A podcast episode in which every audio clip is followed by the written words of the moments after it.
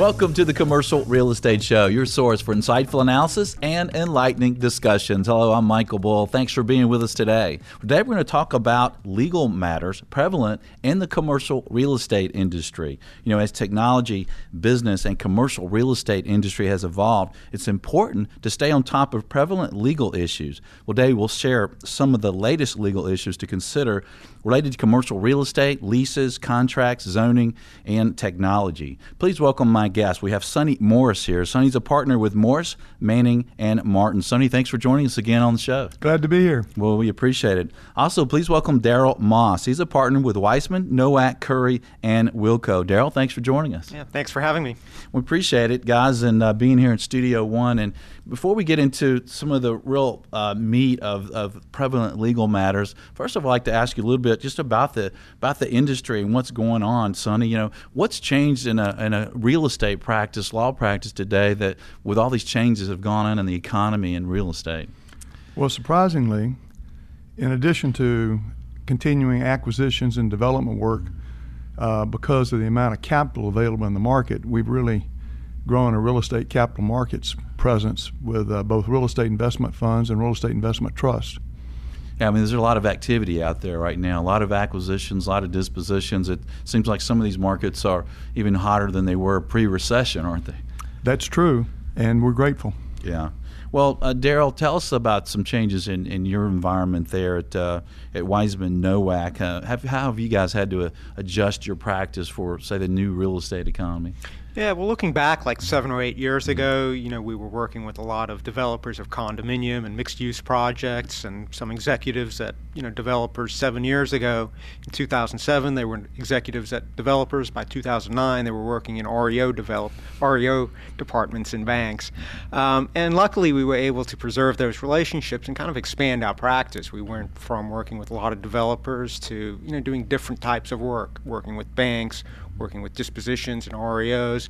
We went from developers who were doing condominiums who are now doing multifamily apartments. Um, so we've been able to sort of retain flexibility and kind of adjust to our clients' needs. As the market changed, we've adjusted with our clients. And you know, I think the real estate firms that have been successful through the downturn were those that were able to make those adjustments. Right. Yeah, and and had to make them quickly. It seems. I mean, you know, we did a lot of uh, bank work and, and workout work at our, our commercial real estate brokerage practice and selling REO and but uh, now that's really dwindled. I mean, we have some sites, land sites, and things we're doing around the southeast for banks, but uh, but it's been a robust uh, investment sales market. So, and another thing I've noticed about some of some of our clients are a little more cost conscious than they were pre-recession. Sonny, you do see some of that in the in the legal world as well. Well, I think it's important because legal fees generally do tend to be costly. Mm-hmm. Uh, that the firm be mindful of adding value and uh, really selling the clients on the fact that you're adding value and you're making introductions for them to help their business in any way you can. You really have to partner with your client. Yeah, that's a good point, and we've seen that too. You know, we've you want to put them with good folks, uh, maybe uh, even present them some opportunities, right, from some of the connections that you have with, with brokers and other clients and things, right? Yes, that's exactly right, and that's what they appreciate, and that's what yeah. we try to cultivate. That uh, we're not a broker, but we'll do everything we can to make their business successful. Right, right. Well, talk to us about career advice before we get into some of the legal matters of commercial real estate today. If you're uh, Sonny, uh, you've you've been in the law practice a long time. You, have got a big practice uh, with a lot of offices and a lot of attorneys. What advice would you give to young attorneys that are maybe in real estate law, or maybe they're considering uh, legal work or, or real estate law? Well, it's a it's a profession that you really have to be dedicated to, and it's mm-hmm. very difficult to be successful in it because the overhead for law firms is so high. Mm-hmm. Um, trying to trying to collect the right amount of fee is challenging, and um, I've probably persuaded more people not to go into the practice of law than I have to go into the practice of law. Right. Be careful what you ask for. Right. Right. Daryl, you have some advice for, for young lawyers getting in the business? Yeah, you know, I think there's some opportunities today mm-hmm. that weren't there in the last few years. Mm-hmm. Um, you know, in the last probably five to seven years, there haven't been a lot of young real estate attorneys who've come into the into the profession, mm-hmm. and as a result, there's somewhat of a void. There are less real estate attorneys today than there were in 2007. Um, you know, I go to the the um, real estate section of the Georgia Bar has an annual meeting, and when I first started going, you know, 10, 12 years ago, I looked around the room and I was the youngest attorney there. I went mm-hmm. last year, and I'm not that young anymore, and I was still one of the younger attorneys in the room. Yeah. So there's this void of not many young real estate attorneys out there, but I think there are more opportunities and more jobs today. Um, and there are opportunities for young real estate attorneys today that didn't exist in the last few years.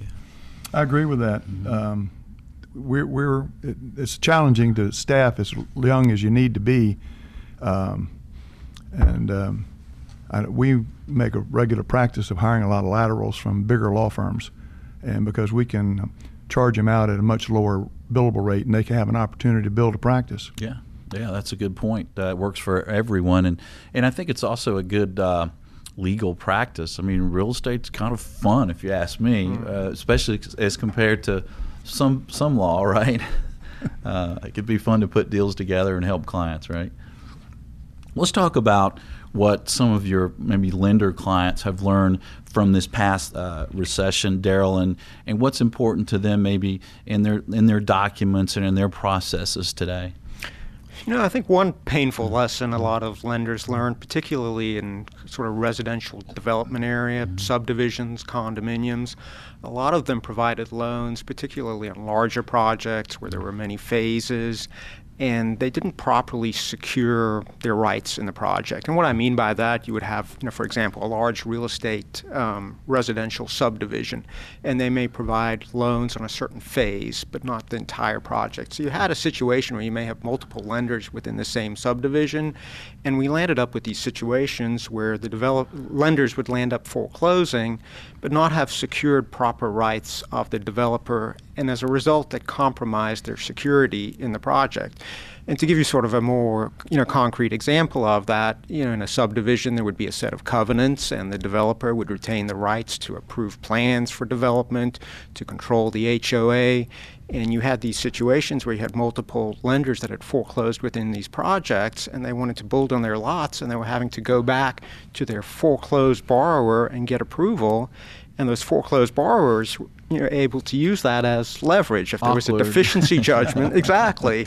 Um, you know, you're looking at a big deficiency judgment. Um, you're the developer, and you're saying to the lender, "You want to build on those lots? You want to be able to sell them? Maybe let's waive that deficiency and work something out here." Yeah. Um, so I think a lot of lenders kind of learned a painful lesson, and you know, when they're going into these projects now up front, they're you know carefully looking at those issues and making sure that they're securing themselves and putting them in a position where they're not, um, you know, kind of subordinated to their own borrower. Yeah, yeah, that's a good point. And it's you know, lenders aren't in the commercial real estate business. They're not in the development business, but they certainly learned a lot about real estate in this downturn. So I guess they're they're realizing now they've got to look at even though as great as that loan looks and that borrower looks today to, to make sure they have everything intact. And a lot of the times that we were handling REO and, and we'd ask lenders, you know, hey, do you have this or have this? And they just wouldn't have a lot of things. And it's like they never thought that they'd ever get anything back. Mm-hmm. It's like the memories were short, right, Sonny? well, that's absolutely true. And yeah there was a recent case, though, where lenders uh, did take over the declarant's rights mm-hmm. and elected their own officers and directors to control the homeowner association. And the court found that that was a, um, an unfair dealing and uh, deprived the lot owners of their right to govern the community. Mm-hmm. So it goes both ways. Yeah, you had to be careful. What about borrowers? I guess borrowers have really learned a lot in the downturn. What are some things that borrowers are more concerned with in their documents today, uh, Daryl? Um, you know, I think particularly a lot of builders and developers, they're closely looking at things like personal guarantees. Mm-hmm. Um, you know, seven, ten years ago, they would sign a loan, couldn't imagine that they wouldn't pay off the loan. And I think a lot of them learn some painful lessons. And, you know, when they're signing loan documents, reviewing loan documents, they want to have a better understanding of, you know, what flexibility do they have if there's a default, if they're providing a personal guarantee, um, you know, what events will trigger that personal guarantee. They're looking to, you know, bold out limitations to the extent that banks will give them on those personal guarantees. So just a lot more cognizant of what their downside is if things, you know, don't turn out like that. So I guess there's a lot more wrangling these days on these loan documents than there were back in the heyday, right? Everybody's more concerned. That that's absolutely true, mm-hmm. and even so-called recourse loans have exceptions for non-recourse carve-outs, which are hotly contested and negotiated because the way they're drafted by lenders' lawyers, they actually turn non-recourse into recourse pretty quickly. Yeah, yeah, you got to watch it, and uh, yeah, we've learned a lot, and we're going to learn some more in this show. We're going to have some more prevalent legal issues and commercial real estate, including contracts, leases, and other documents. I'm Michael Bull. This is the Commercial Real Estate Show. We'll be right back.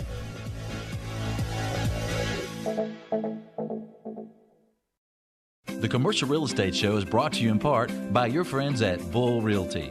When your business requires proven performance, visit bullrealty.com or call 800 408 Bull.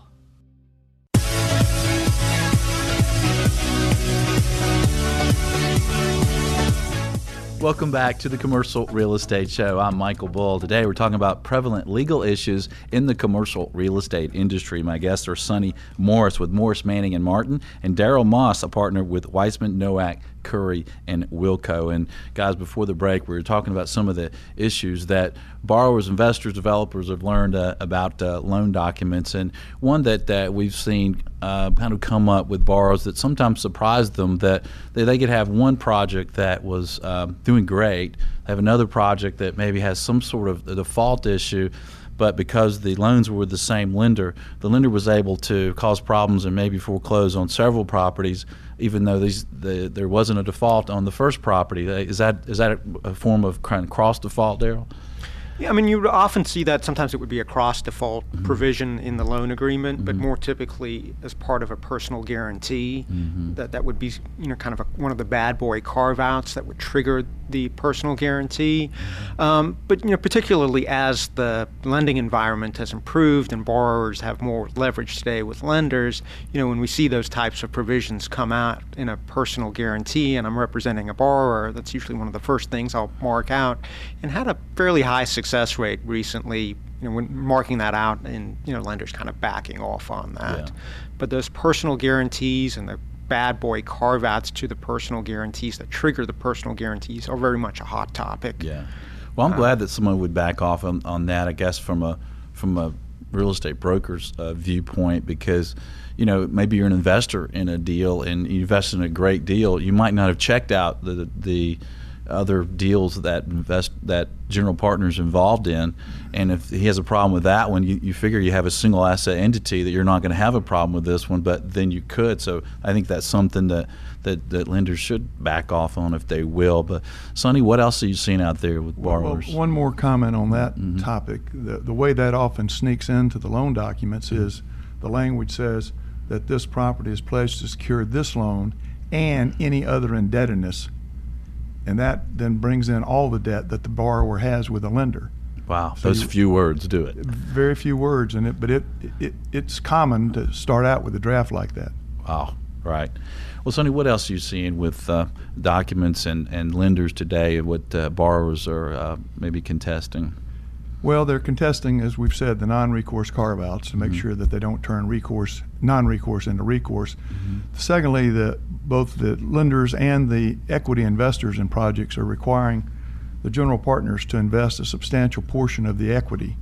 And the general partners generally don't have enough working capital to support all their development, so they they want to be able to bring in other people to participate with them on the GP side of the investment. And that's very highly negotiated as to what will be permitted and what won't be. And generally, you can uh, negotiate a provision that allow you to bring in 49% of the equity. So if the GP had to put up a million dollars, they can find somebody else to come up with 490,000 of it. Right, because the lender's concerned that wants to make sure the GP who's controlling that project has the skin in the game, right? That is correct. All right, interesting. Well, anything else in the kind of the loan document situation? It seems like everyone's uh, more concerned with that on the on the borrower side and the then the lender side. Anything else kind of coming up as a contested issue in these documents? Well, uh, the the equity investors are taking a very hard line, um, and often.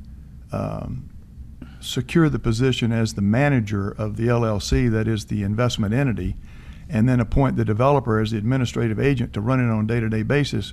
But during the downturn, they found that uh, because they weren't the manager, they didn't really have adequate control over the borrower entity. So the equity investors are driving as hard a bargain, if not harder, than the um, lenders are. That's interesting, and in some ways that can really help the, the lender, right? Yes, Yeah. it does. Yeah. Cre- creates an alliance between the equity investor and the lender. And the developers is concerned maybe that he's getting squeezed in the process, right? He's concerned that his his ability to be entrepreneurial and manage uh, the project, which will have changes, is uh, severely restricted, Right. or, or it can be. So it just depends on how vigorously a equity investor exercises its rights to management. Okay. And what about sales contracts? I know the investment sales market is, is really heated up. Uh, we're seeing it some more robust than we did even pre recession. What are some things that you guys are seeing in sales contracts, Sonny, that are um, hotly negotiated these days? Well, it, we've turned 100% around, and we now have a seller's market. As a result, they're competing for the same assets buyers are. Um, so there's more all cash, quick close, and as is, where is provisions in, in sales contracts. So the, the burden is on the buyer to do really superb due diligence. Yeah. Yeah, and we're even seeing that, you know, in the consumer context where you have developers, you know, selling finished residential homes to buyers. Um, you know, if you look at the disclosures that are on your typical purchase agreement, you maybe had a list of, you know, five or ten disclosures ten years ago. I mean, our standard purchase agreement that we use for developers selling, you know, residential units, we've got 60 plus disclosures, and we're disclosing, you know, all sorts of things that you would think you, you read them and you say this is kind of ridiculous, but they're all the basis of a complaint. Um, and having those disclosures in those contracts, you know, particularly in the consumer context, when you get a complaint for the consumer, you can say, "Look at disclosure 59. We told you about this. You know, don't complain about this. There's a restaurant located next to the building. Yes, there will be smells. You know, there's an empty lot next to the building. It may be built. Your view may be blocked if you're up in a high rise. You know, disclosing those items up front. Um, you know, the list of disclosures are just tremendously expanded. What might surprise people that they might see in those uh, disclosures? What else might surprise them? Um, you know, all sorts of things. The school that serves your home may change. Um, and we've had complaints. You know, I bought this home because I wanted to send my child to, you know, Elm Street Elementary School. They move into the home, changes, and they're now going to a different school. I went out of my contract. Um, that type of thing. The, the result of the downturn was an avalanche of litigation against developers with, from very imaginative plaintiffs' lawyers. And they fashioned complaints over every conceivable thing you could think of. And they have a perfect right to do so and to file the lawsuit, and all you can do is defend it. So I think what Dwight's talking about is developers having to defend off the plaintiff's bar that um, really made a mockery of the judicial system after the downturn. Yeah. Tell us about this um, case that you guys were talking about where um, the personal guarantees uh, issues are coming up. Yeah, I mean, there was a case in Michigan, I actually just read about uh, yesterday, that was recently decided, um, where the legislature there had actually passed a law that said if there's a provision in a personal guarantee, and this is on a commercial loan, um, that if the borrower becomes insolvent, that that would trigger the personal guarantee. Would be a car- bad boy car, an enforceable bad boy um, provision in a personal guarantee. The legislature passed a law saying that's against public policy. That's not an enforceable provision. Went up to the appellate courts in Michigan, and the uh, Michigan appellate court upheld the provision um, that that was not an enforceable provision. What's the significance of that? Well, the significance is that you, you've bargained for a non-recourse loan, and that meant that maybe you had to put in 20% more equity than you would have had it been an equity uh, a a recourse loan. So it's the borrower has bar has bargained for a non-recourse loan. So for the lender then to be able to backdoor their way into a recourse loan changes the benefit of the bargain. Right, and it could have been a project that was doing fine, just the borrower became insolvent, right? Right. All Yeah. kinds of things. Oh, that's crazy. Well, stay tuned. We'll have more prevalent legal issues. I'm Michael Bull. This is the Commercial Real Estate Show. We'll be right back. The Commercial Real Estate Show is brought to you in part by Florida International University. With FIU's Fast Track system, you can earn your master's in real estate in just 10 months without interrupting your career. Visit FIUOnline.com to learn more. That's FIUOnline.com.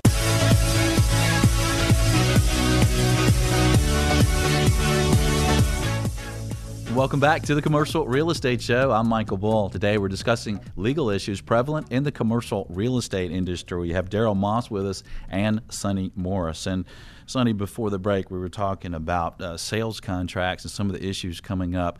Um, sometimes, at least in, the, in past years and still today, some we see seller reps and warranties as a negotiated item uh, where the purchaser wants the seller to reps and warranties about the property, the, the leases, and that sort of thing to survive maybe for a long time or some period of time. Sellers want them to end uh, at closing, a look at it and buy it or not, right? Uh, what are you seeing out there in reps and warranties in your practice and sales contracts? Well, reps and warranties from a seller's point of view, they want them to be very limited. Mm-hmm. From the buyer's point of view, the things you can do due diligence on, you basically going to have to take the risk on, like the physical condition of the building and the mechanics of the building. Mm-hmm. But uh, you do want to get reps and warranties as to the fact that the leases that the seller is showing you, those are in fact valid leases that have been executed properly, and there are no amendments other than those that have been disclosed. So those types of reps and warranties, you have to depend upon an honest seller. Uh, and if and if they've defrauded you, you do need some recourse. But it is hotly contested and it's limited.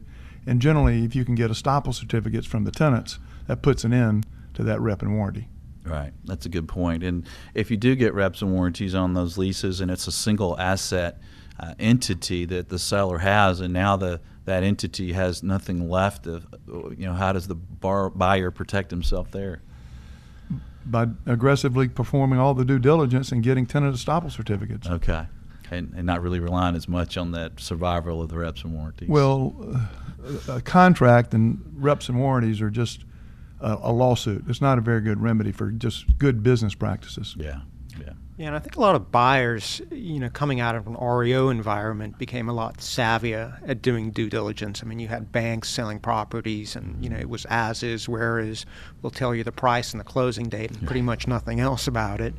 Um, so they became savvy at doing their due diligence, and as we're going into a you know more of a seller's market now, and you're getting less reps and warranties, um, I think buyers are sort of more experienced at doing due diligence and kind of in a better position to evaluate the properties before they go forward. Yeah, that's a good point. And as brokers, yeah, we we advise our sellers that and our brokers, look, let's get all the hair out, let's get all the good, bad, and different things out, and uh, let's get that disclosed to the purchaser, even sign off on it, even before he goes under contract. You know, there's enough buyers in the marketplace. There's not a bad property. I say there's a bad owner, right? you know, you know, yeah, every property may have some hair on it, but let's get it out there and make sure everybody's comfortable with it before we start moving down the, the contract road. Well, let's talk about leases for a moment, because certainly, you know, tenants have, have learned a lot through the downturn, and and uh, so what are some of the concerns, Daryl, that you're seeing uh, that tenants are having with their uh, leases today that may be a little different than years past? Well, we're certainly going into more of a landlord market at the moment. Um, so tenants, you know, things that they were able to extract out of landlords, you know, during the downturn, they're not able to get today. You know, mm-hmm. flexibility when it comes to termination, flexibility when it comes to assignment, flexibility when it comes to change of use, all those types of flexibility that you know I think buyers were able to extract from landlords when they were more desperate to lease their space a few years ago. You know, landlords are now able to push back, and they're in a much stronger negotiating position today than they have have been in the past few years. Yeah, yeah. Well, let's talk about some of the terms that um, landlords and their lenders have been concerned with, Sonny, eh, related to lease documents today. I guess landlord uh, or lenders especially learned a lot about taking back properties, and, and now they've got to deal with these leases, right? Yes, they do, and so the lender has to do their due diligence mm-hmm. on the income of the of the property mm-hmm. um, because they may become the owner and they'll be relying on that income. um, and they they obviously want a fair mix of credit in whatever portfolio they're buying because they, they that justifies a lower cap rate. But you've got to you got to have credit tenants and a lot of lot of buyers insist on that. Mm-hmm. And Daryl, what are you seeing in lease documents that uh, landlords maybe are more concerned with today, or or their uh, lenders? Um, you know, just kind of following up mm-hmm. with what Sonny was saying. You know, mm-hmm. when they're getting personal guarantees or corporate guarantees, really sort of doing a thorough evaluation of the credit worthiness of either the individual or the entity that's providing that guarantee. Mm-hmm. Um, I think that's very much a hot button issue and something you know landlords have become savvier about because it's you know the expectation for lenders or you know potential future buyers as well. Yeah. Yeah, that's a good point. I mean, we've seen in, in our transactions that uh, the lender's a little more concerned uh, about the estoppel letters and, and getting confirmation from these tenants and, and having a lot more details in there so so they feel more comfortable. Well, Sonny, let's talk about zoning and entitlement issues. I mean, the development is, is really strong in the, in the big markets. Uh, we're starting to see a lot of development in, in secondary markets uh, uh, around. And uh, so, but looks like we're on the break. So we know what's coming up. We're going to talk about some development entitlement issues and prevalent legal issues related to development. I'm Michael Bull. This is the Commercial Real Estate Show. We'll be right back.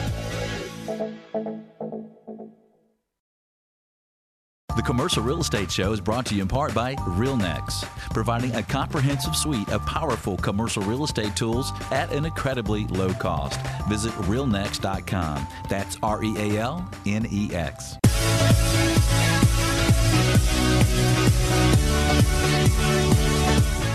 Welcome back to the Commercial Real Estate Show. I'm Michael Bull. Thanks for being with us on one of the 40 radio stations, iTunes or YouTube or the Commercial Real Estate Show website. Thanks for being with us.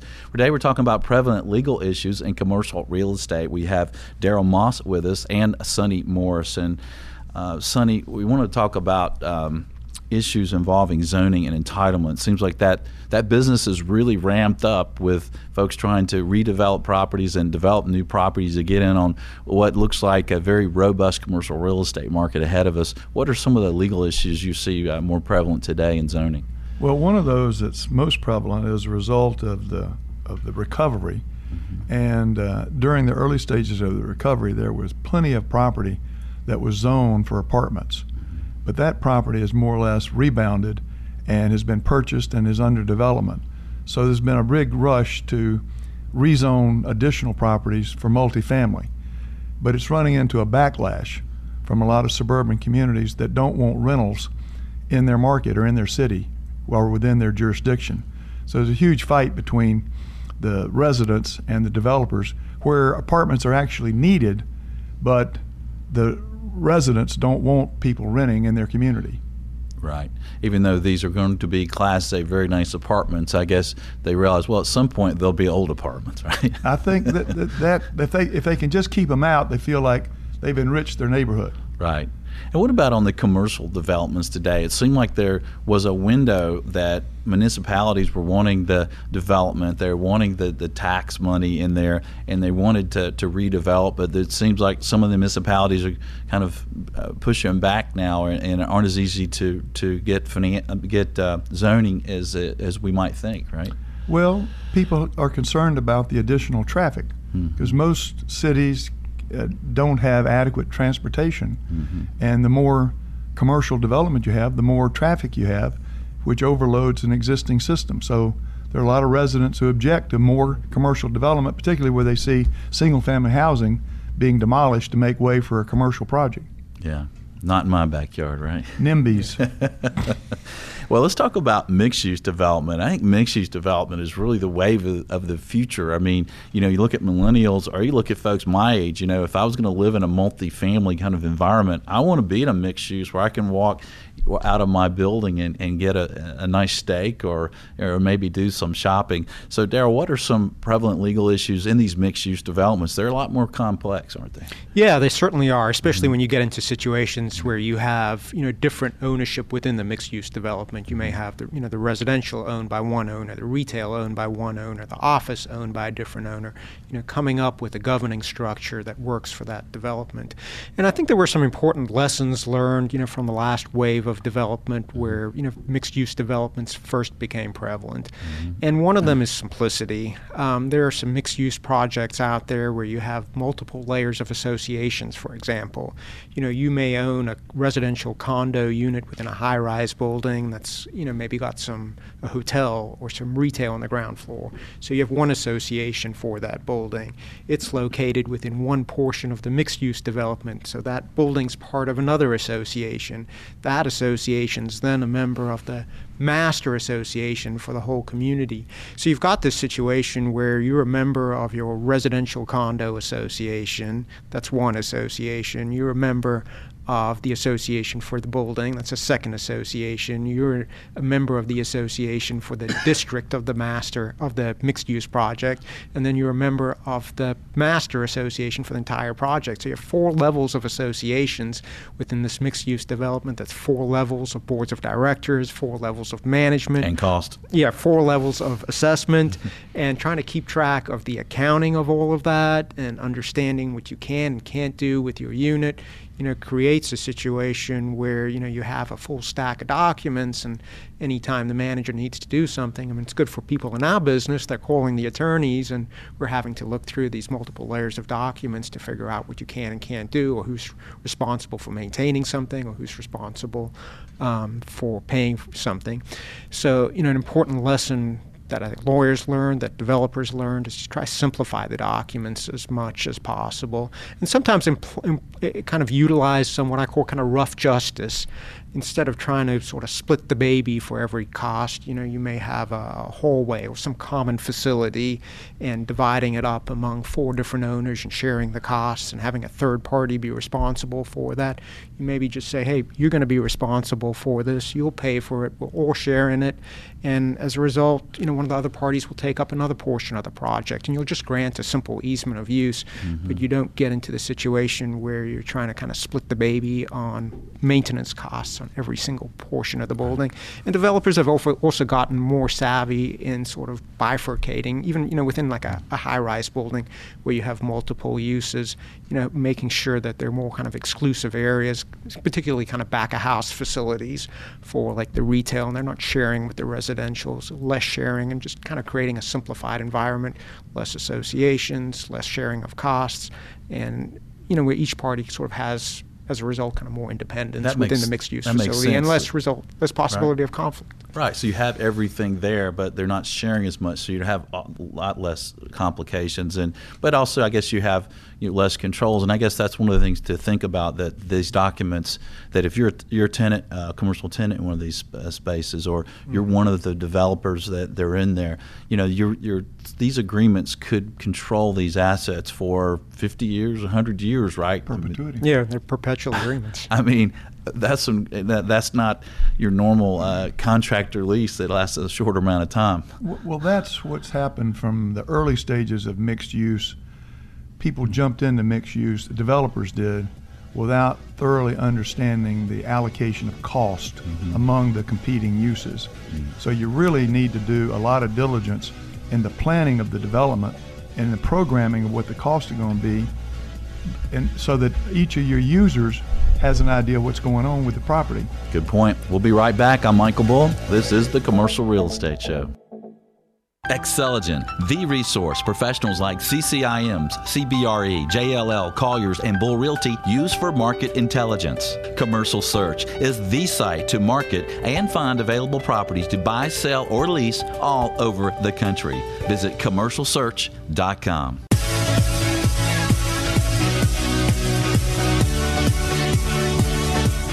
Welcome back to the Commercial Real Estate Show. I'm Michael Bull. Today we're talking about prevalent legal issues in the commercial real estate industry with Daryl Moss and Sonny Morrison.